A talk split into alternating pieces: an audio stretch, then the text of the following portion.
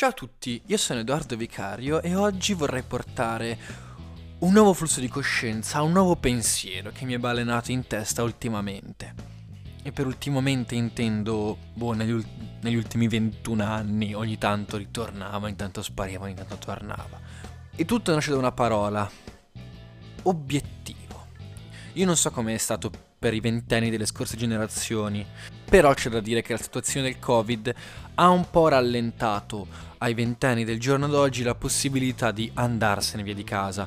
Io l'anno scorso ero a Milano a seguire le lezioni, a vivere lì e mi sono ritrovato adesso a dover ritornare a casa con mia mamma, quindi sapete la situazione genitore e figlio, un po' una rottura di coglioni, ma avremo magari modo di parlarne più avanti in un altro racconto.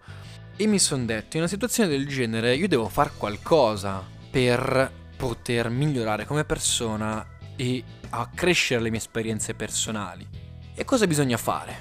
Bisogna puntare degli obiettivi, bisogna dire io voglio diventare così, io voglio diventare cosà, senza starli a dire voglio essere tra 20 anni, voglio essere tra 10 anni, tra 5 mesi. Ti punti l'obiettivo personale, che può essere scalare una montagna o prendere 30 in un esame all'università, e dici ok, voglio fare questo. Cosa devo fare? cerchi in un modo concreto di realizzare, di rendere cinetico quel potenziale, quell'obiettivo che tu hai. Però bisogna avere degli stimoli per poter raggiungere questi obiettivi da te prestabiliti. E come fai ad avere gli stimoli? Gli stimoli li hai se rientri nella categoria di persone che vedono il bicchiere mezzo pieno e non mezzo vuoto, che vedono nelle proprie capacità la possibilità di raggiungere quell'obiettivo. Che cosa li distingue? sostanzialmente, a mio modesto parere. Li distingue il fatto che loro, ossia le persone che vedono il bicchiere mezzo pieno, fanno combaciare in maniera perfetta l'obiettivo e il percorso da attraversare. E com'è che lo fanno? Ma molto semplice, non, non, non vedono l'obiettivo come la cima di una montagna quindi vedono una discontinuità di prima specie per utilizzare termini un po' matematici oppure vedono un muro invalicabile, ma vedono piccoli step, una sorta di trasformazione irreversibile che li porta dal punto A al punto B, ossia l'obiettivo. Ma come si fa? Come si fa a raggiungere un pensiero del genere? Perché non è assolutamente banale e scontato. Mi sono ritrovato nella mia breve vita a, mandare a, in vacca tutti i miei propositi perché vedevo l'obiettivo come una cosa, oh no, non ce la faccio, è troppo difficile per me. Piuttosto che dire, ok, eh, lo vivo pian piano e arrivo mm, letteralmente senza accorgermene a dove volevo arrivare. Eh, come si fa a, a, vivere, a vivere l'obiettivo come un percorso? Far combaciare l'obiettivo e il percorso è uno stile di vita. È uno stile di vita di chi è vincente, è uno stile di vita di chi ce la fa. Ma per arrivarci bisogna, bisogna avere attitudini, bisogna cadere, farsi male e capire che non basta per fissare un obiettivo, per raggiungerlo, bisogna viverlo. Se tu vuoi fare una maratona, non pensi tra un anno la maratona, pensi io oggi mi alleno, io oggi do il massimo per quello che posso e domani sarà un altro giorno. E se pensi, ah no, oggi mi devo allenare, ma anche domani, ma anche dopodomani, fallisci perché diventa una, una scalata troppo importante, diventa una discontinuità di prima specie con un salto infinitamente più grande di quello che è. E invece di allontanarti per vedere questo, questo, muro un pochettino più piccolo, ti avvicini sempre di più questo muro per la prospettiva diventa immenso e diventa, diventa tendente all'infinito ma basta fare un passo indietro, dire ok, io oggi faccio questo, ma neanche stasera, io oggi sono le, due, sono le due ore, alle due un minuto inizio a fare quello e lo fai.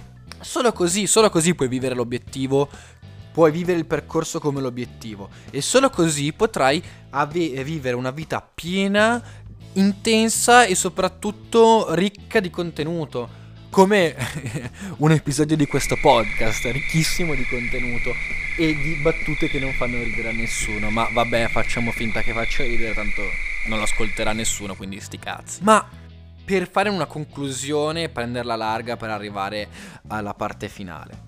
Se uno inizia ad avere il proposito di vivere l'obiettivo e non, non, lo vede più come una meta, ma lo vede come una trasformazione reversibile, appunto, inizi a trovarti in un circolo virtuoso in cui eh, trovi energia, trovi passione, anche se hai un fallimento, anche se ti trovi a perdere il lavoretto serale, come è capitato a me purtroppo per maledetto Covid, non vedi più, non ti focalizzi più sulle cose negative, ti focalizzi sulle cose positive che puoi fare, ok, ti hanno tolto il lavoretto, ti concentri di più, studi di più, registri di più davanti al microfono.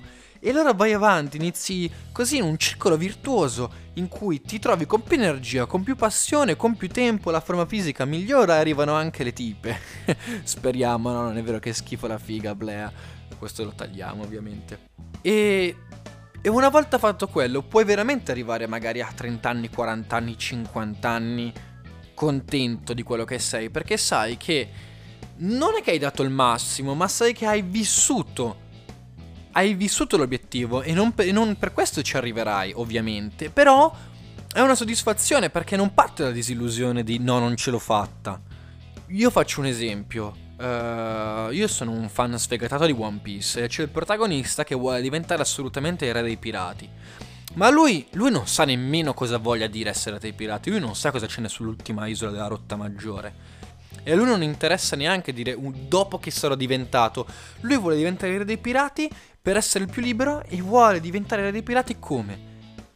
dando il massimo, buttandosi nelle esperienze, conoscendo gente, andando su un'isola all'altra, facendo un'evoluzione personale senza sapere che cosa voglia dire essere dei pirati. E allora l'auguro che faccio a me e tu ascoltatore, sia anche tu il prossimo re dei pirati, buttati all'esperienza senza pensare all'obiettivo finale in sé, ma vivendolo. Smettendola di dire quando avrò fatto quello, allora. No, io voglio farlo, punto. Poi dopo sarà un altro giorno, poi dopo ci saranno mille altri problemi, mille altri quesiti. Ma poi, perché una volta entrato in questa visione del mondo, in questa uh, visione dell'obiettivo, si perde quel senso di, secondo me, ovviamente, si perde quel senso di, di angoscia che si manifesta subito dopo aver conquistato la meta desiderata. Perché non, non, l'obiettivo perde importanza in confronto al percorso. E quindi non avrai il senso di angoscia che ti porta la, mm, il fallimento o anche alcune volte la, la, vittoria dell'obiettivo, perché sai che è un continuo stimolo, è un circuito virtuoso dove tu puoi scalare la montagna della vita. E così chiudo.